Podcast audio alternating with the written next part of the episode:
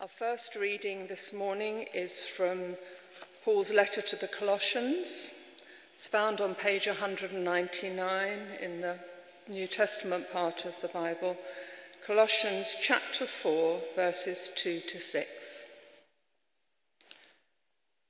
Devote yourselves to prayer, keeping alert in it with thanksgiving. At the same time, pray for us as well that God will open to us a door for the world, that he may declare the mystery of Christ, for which I am in prison, so that I may reveal it clearly as I should. Conduct yourselves wisely towards outsiders, making the most of the time.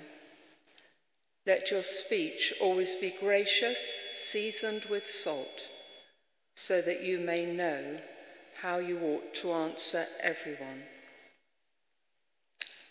And our second reading is from the Gospel of Matthew, page 32 in the Bibles. It's Matthew 28, verses 16 to 20.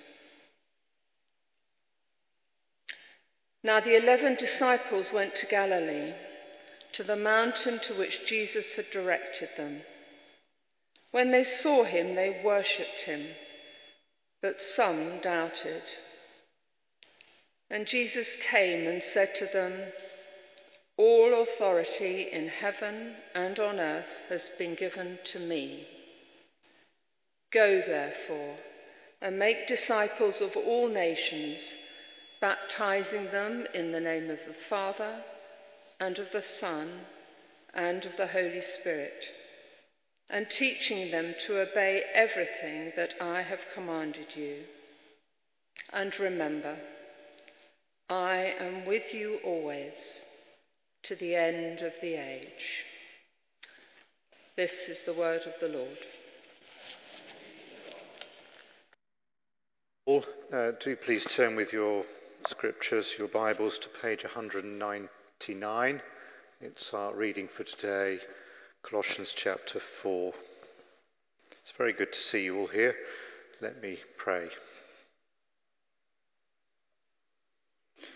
Father, thank you as we've read for the promise of Christ to be with his people even to the end of the age.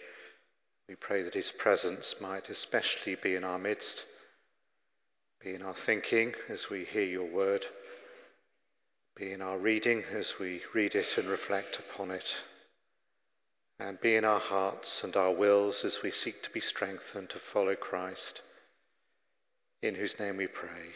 Amen. In Colossians chapter 4 and it's verse 3, Paul writes of an open door. And in this church family, as we anticipate our annual meeting in a week or so's time, you're aware that this verse reflects something of our desire for this last year. Behold, I set before you an open door. Paul prays in this passage, might he have a door open for him for effective service. Perhaps in life you've had a multiple decision making process and you're not sure whether to go that way or that way or that way. If the choice is yours, so be it, you get to choose. But Paul is praying that God would choose which door to open and then he wants to go through it. But for our church family, behold, I set before you an open door. Interestingly, this scripture, this passage, comes in a very, very important chapter in the book of Revelation, chapter 3. Behold, I set before you an open door. This is what God's calling the church to do. There's a wider picture that heaven is open for all to look and see.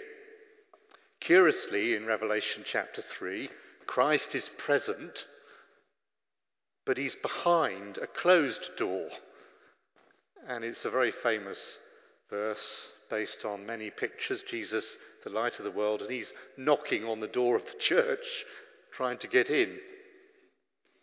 Uh, tragic and desperately ironic that Christ, who's the Lord of the church, is outside the church wanting to get in.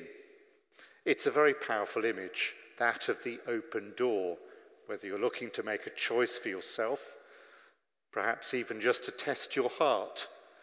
Is my heart open or is it closed to the things of God? Be that as it may, Colossians chapter 4, verses 2 to 6, has this fascinating phrase. Paul's asking for a door to be opened to him. It almost comes by way of a footnote or the conclusion of this wonderful letter Paul writes to the church at Colossae. You can see there in your chapter heading, it's further instructions. He's already been speaking for some three whole chapters. And by way of conclusion, it's almost as if you're sending your child off to school. Don't forget your packed lunch. Here we are. In other words, they've done their homework, they've had their breakfast, all is right at home and with the world, but just don't forget your packed lunch. And it's almost in that sense, by the way, as you go, devote yourselves to prayer. When you think about your speech, let it be seasoned with salt, full of grace, so that you may know how to answer everyone. And by the way, when you're praying for me, pray that God would open a door that I might declare the mysteries of Christ. This footnote, of course, comes at the end of Paul's letter. And in order that we might reflect for Christ's word for us today from that, it's very important that we realize what's gone before. And in this particular passage, it's crucial that, we get this right. So, my first point is this mountains and molehills. I'm sure I've made many a mountain out of a molehill of a problem that if I'd have just chatted with my wife Alison, she'd have sorted it out just like that. And we know people's personalities that seem to be where they're just always making a mountain out of a molehill. Perhaps to underline the contrast a little bit more, the mountain Paul is wanting us to look at. And this is not a problem, it's a vista and a view, even of heaven itself. It's not just a mountain that's high, it even goes to heaven itself. It's a view of Christ who is supreme over all. In all of Paul's teachings, when he's speaking to people about life, about what they might do at work, about their home situation, or whatever problem they might have in life, he always seems to say something first. In all his writings, in all his epistles. You could just summarize it and say Paul always speaks about belief before behavior. Or you could summarize it and say Paul's always wanting us to see the bigger picture before he gets involved in the detail of what he is now going to talk about. Or he almost wants to say, look, please make sure you've got this perspective on things before you start to look at some of the problems that you might have in life mountains and molehills. In Colossians chapter 1, you have the most glorious, highest, most wonderful, vivid picture of Jesus Christ. That if you want to follow him or understand what he wants to do with the church or his place in the world, then you have to climb this mountain. You have to see how amazing and glorious and supreme and preeminent and dominant it is. It's vast beyond imagining. Paul himself is even struggling with language to know how he can paint the picture that is the perspective for the whole of life. To repeat myself is not just about forgetting your sandwiches, it's about are you dressed? Are you healthy? Have you done your homework? It's about all you are as a human being. And Paul says, please remember Jesus Christ. Perhaps the most important verse is Colossians chapter 1, verse 17 difficult to summarize the indescribable, but perhaps this is the best to get a picture of how vast this mountain is. He himself is before all things, and in him all things hold together. It's clearly speaking about Jesus Christ. Even as you cast your eye over the page of the sacred scriptures, you'll see how often the word he is mentioned. Paul is referring to him, to he, Jesus Christ, who is the head of the body. Verse 18, the church. He's the firstborn from among the dead. In other words, he's been before all things and he will be at the end of all things. Pante is the Greek word which literally means all things. It's not pantheism. God is in the chair and in the pulpit or in the, the church. It's not that at all. It's that Christ is, in a sense, there right in the middle of the atoms. He's there before all things and he's there at the end of all things. He's the only one that's risen from the dead, the firstborn from among the dead, the first human being who has died and has come alive forevermore. Let me read verse 17 again. He himself is before all things, and in him all things hold together. Perhaps verse 16 as well. For in him all things in heaven and on earth were created, things visible and invisible, whether thrones or dominions or rulers or powers, all things have been created through him and for him. This pante, this all things, wait for it, includes you and I. It includes those we love and live with. It includes those we work for and those who we ask to work for us. All things are His. All things are made by Him, and all things will one day come to Him. Do you see how vast this mountain is? I have to say, I have a curiosity in following the current debate about artificial intelligence as to where it's all going, who's going to pull the plug out before we all get extinguished by some great computer. How's it all going to go? But you can be sure that this uh, spectacle that's before us of unknown is dwarfed into insignificance of the mountain that is Jesus Christ and his supremacy. He's before all things and in all things. Why do I say that? Well, Paul later on goes to talk about the church. He talks about the world of work. He talks about the home. He talks about our own individual lives and the problems and the possibilities that are there before us. And we will never able, be able to get these in perspectives unless we understand the mountain that Paul is speaking about. I'm sure I've said before, I often want to put my hand up when you sing that song, In His presence all our problems disappear. Because self evidently you put your hand up and say, Well, I'm afraid that's just not true. My problems are still with me. But what you can say in accordance with this teaching is, My perspective on my problems might well disappear. Because Paul says, unless you have Christ and see him preeminently as he is, all the rest of the word of, the word of God that we might want to say, I see what they're talking about, I understand that, won't be received well, both at home and at work, and all we seek to do as we follow Christ. Mountains and molehills. I know sometimes from first hand experience that problems at home and problems at work can dominate and seriously stress your mind and your health. All we have to realize is that there is someone bigger and better who's behind it all and is in charge of it all, who humbly asks us to recognize that. Otherwise, the mountains that truthfully should be molehills will become too dominant and too much for us. Mountains and molehills the perspective on life we need to have that Jesus Christ is sovereign and supreme over all. And then, secondly, let me look with you at answers and attitudes. I find this interesting in verse 6. Let your speech always be gracious, seasoned with salt, so that you may know how to answer everyone. Notice there that fascinating phrase, so that you may know how to answer everyone. It is presupposing that someone is talking to you. So you're in conversation with them. You're in relationship with them, shall we say. There is a healthy transaction going on, and all of a sudden, someone's asking you a question. What do you think about that? Why do you behave like that?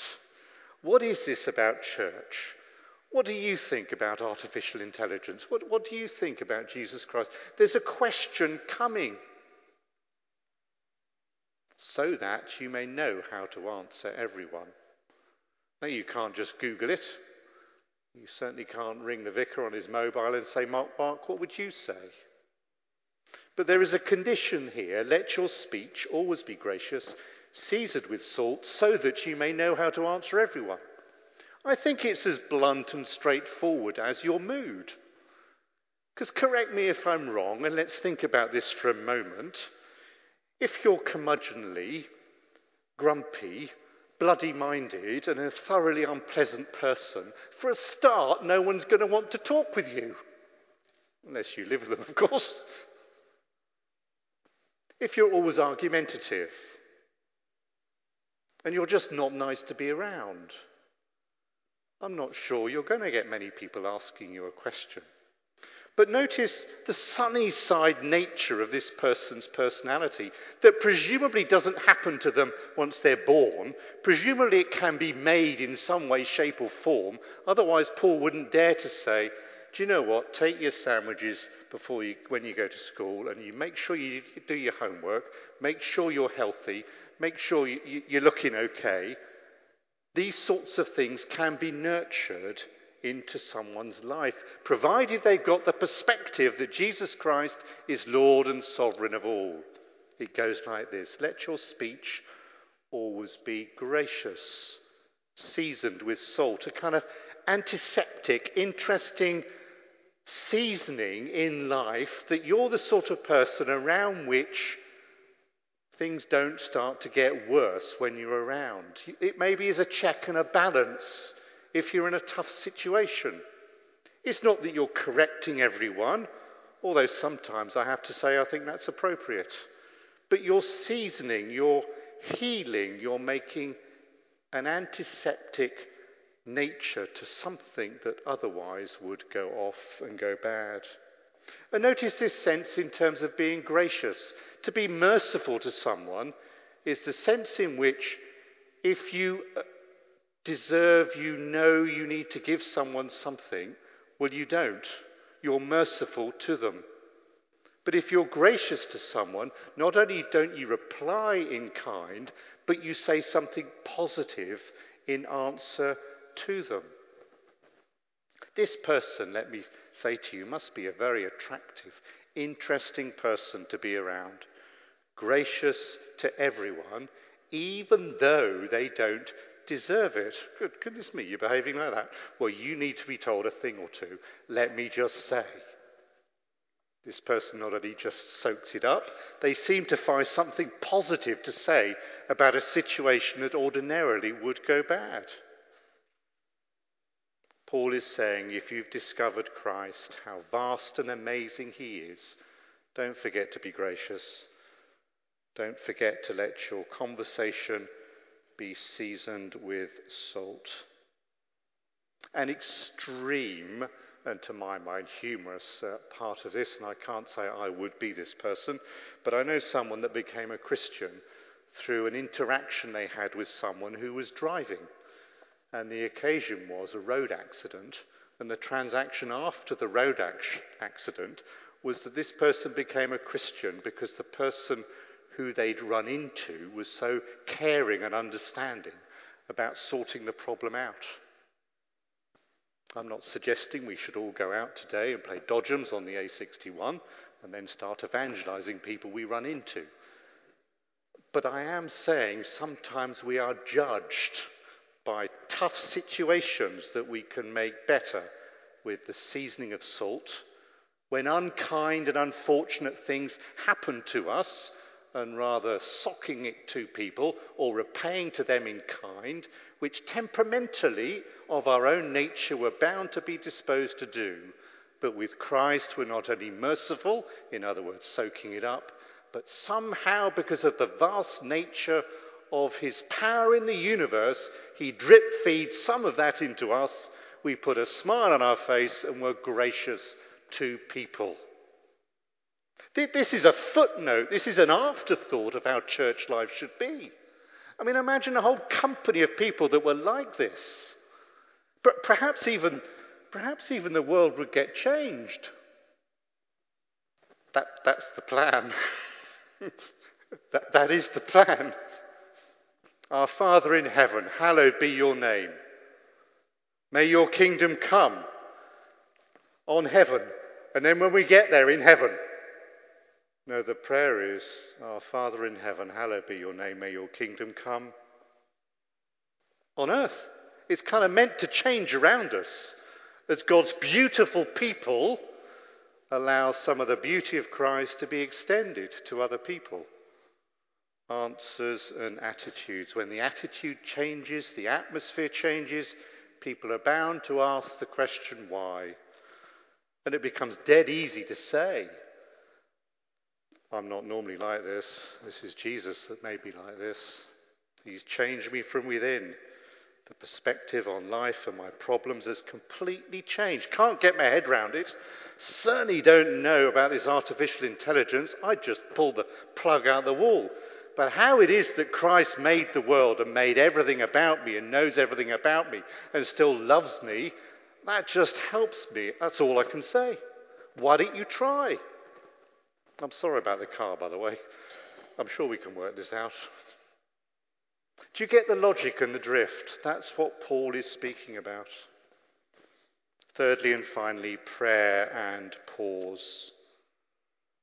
Colossians chapter 4, verse 2 Devote yourself to prayer, keeping alert in it with thanksgiving. At the same time, pray for us as well, that God would open for us a door for the word, that we may declare the mystery of Christ. At least three things would cause us to pause here about prayer. Notice how it's characterized, how the ordinary Christian disciple, the regular attender weekly at their local church, is described. Not as a thrill seeker, not as a pleasure junkie, not as a control freak, not as a busybody. Uh, this particular person is described in their Christianity wholeheartedly as don't forget to eat your sandwiches at break time, lad, before you go to school. Don't forget in your Christian life, make sure you're known as someone who's devoted to prayer. That is just how we should be. Because these things, when the supreme Jesus Christ floods our personality with his graciousness and his antiseptic qualities of life to stop a world that's going badly wrong, doesn't happen automatically. We need to kind of get locked in and get devoted to it in prayer. The other thing that makes me pause here is this fascinating phrase okay, I've got that, Paul. I, I want to try at this. I'll be devoted to pray. But don't forget to be alert with thanksgiving. In other words, when we're praying, there's that sense in which we should be, we should occasionally be grateful we should be thankful that, that we're here, that we've got health and strength, that we've got friends, that we've got family, that we've got a roof over, over our head. And occasionally, when you stop and pray and think like that, you realize. I have to say, it's meant a lot to us. Uh, uh, my, my wife and I, with five children, count your blessings, name them one by one, then you'll know what God has done. For me, it was just a mere matter of remembering to take them home after we've been somewhere. I need to count them all in, get them in the car, otherwise I'd forget them. Count your blessings, name them one by one. You're probably sitting next to someone who cares for you. You're probably not as bad as you would be if you weren't a Christian. That's C.S. Lewis's wonderful take on how do you deal with awkward people who are Christian. They don't seem to be antiseptic in any way. In fact, they've basically gone off. They don't seem to be gracious, they seem to be annoying me every day. C.S. Lewis has got this wonderful take on this interesting personality type. Well, just imagine how bad they'd be if they weren't Christians. I mean, that's right. Do you get the point? There must be something to say thank you to God for. And in your prayers, season it with thanksgiving. The other interesting thing that gives me pause for the life of prayer, Paul says, well, pray for us. Pray for the Christian church that God would open many doors uh, into which the gospel of the mystery of Christ might be spread. Well, so if we're praying for the mission of the church, if we're praying for the Christian church, if we're praying for the ministers of the church and our own life here, what else is Paul saying we should be praying for? Devote yourself to prayer and pray for us. So once you've ticked off praying for the church, what then should you be praying for? I mean, it's a very good question. I wonder what your reflection might be. I think basically Paul is just saying, do pray for yourself. You need to be devoted about thinking how you are with Christ, what your life of thanksgiving is, whether your perspective on some of life's problems, because I've just talked about life at home, I've just talked about how you deal with life at work, and now I'm thinking about life in the church, and now I'm thinking about how you are in yourself when you're running off to school, or you're standing at the bus stop, or you're sitting in a car, or you're watching your TV. Uh, I'm just thinking about you on yourself. And Paul says, just be devoted and committed to prayer. Do remember to say thank you every now and again, to think about the things that you should be grateful for.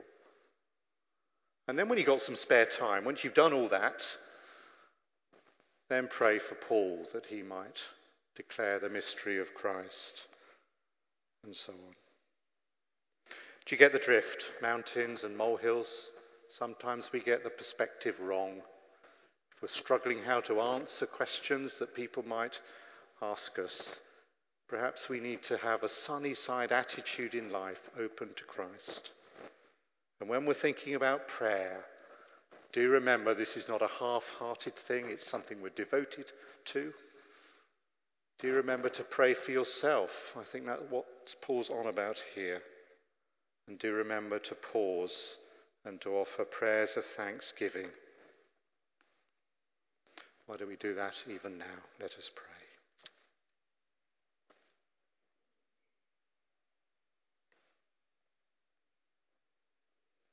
Father, we thank you for this teaching which we should, could so easily forget as the letter draws to a close. And we confess to you even now we find some of it difficult to know how to apply. But we pray you to help us as we point ourselves in the right direction. Thank you that we can name Christ. We pray that his presence might be in our hearts and lives even now.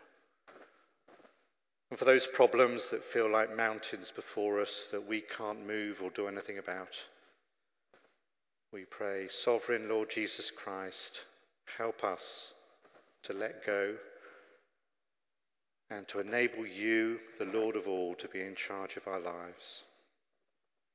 Thank you for each other, for calling us to be members one of another. And we commit ourselves even this day to follow you and to seek the blessing of your kingdom upon our world. For Jesus' sake. Amen.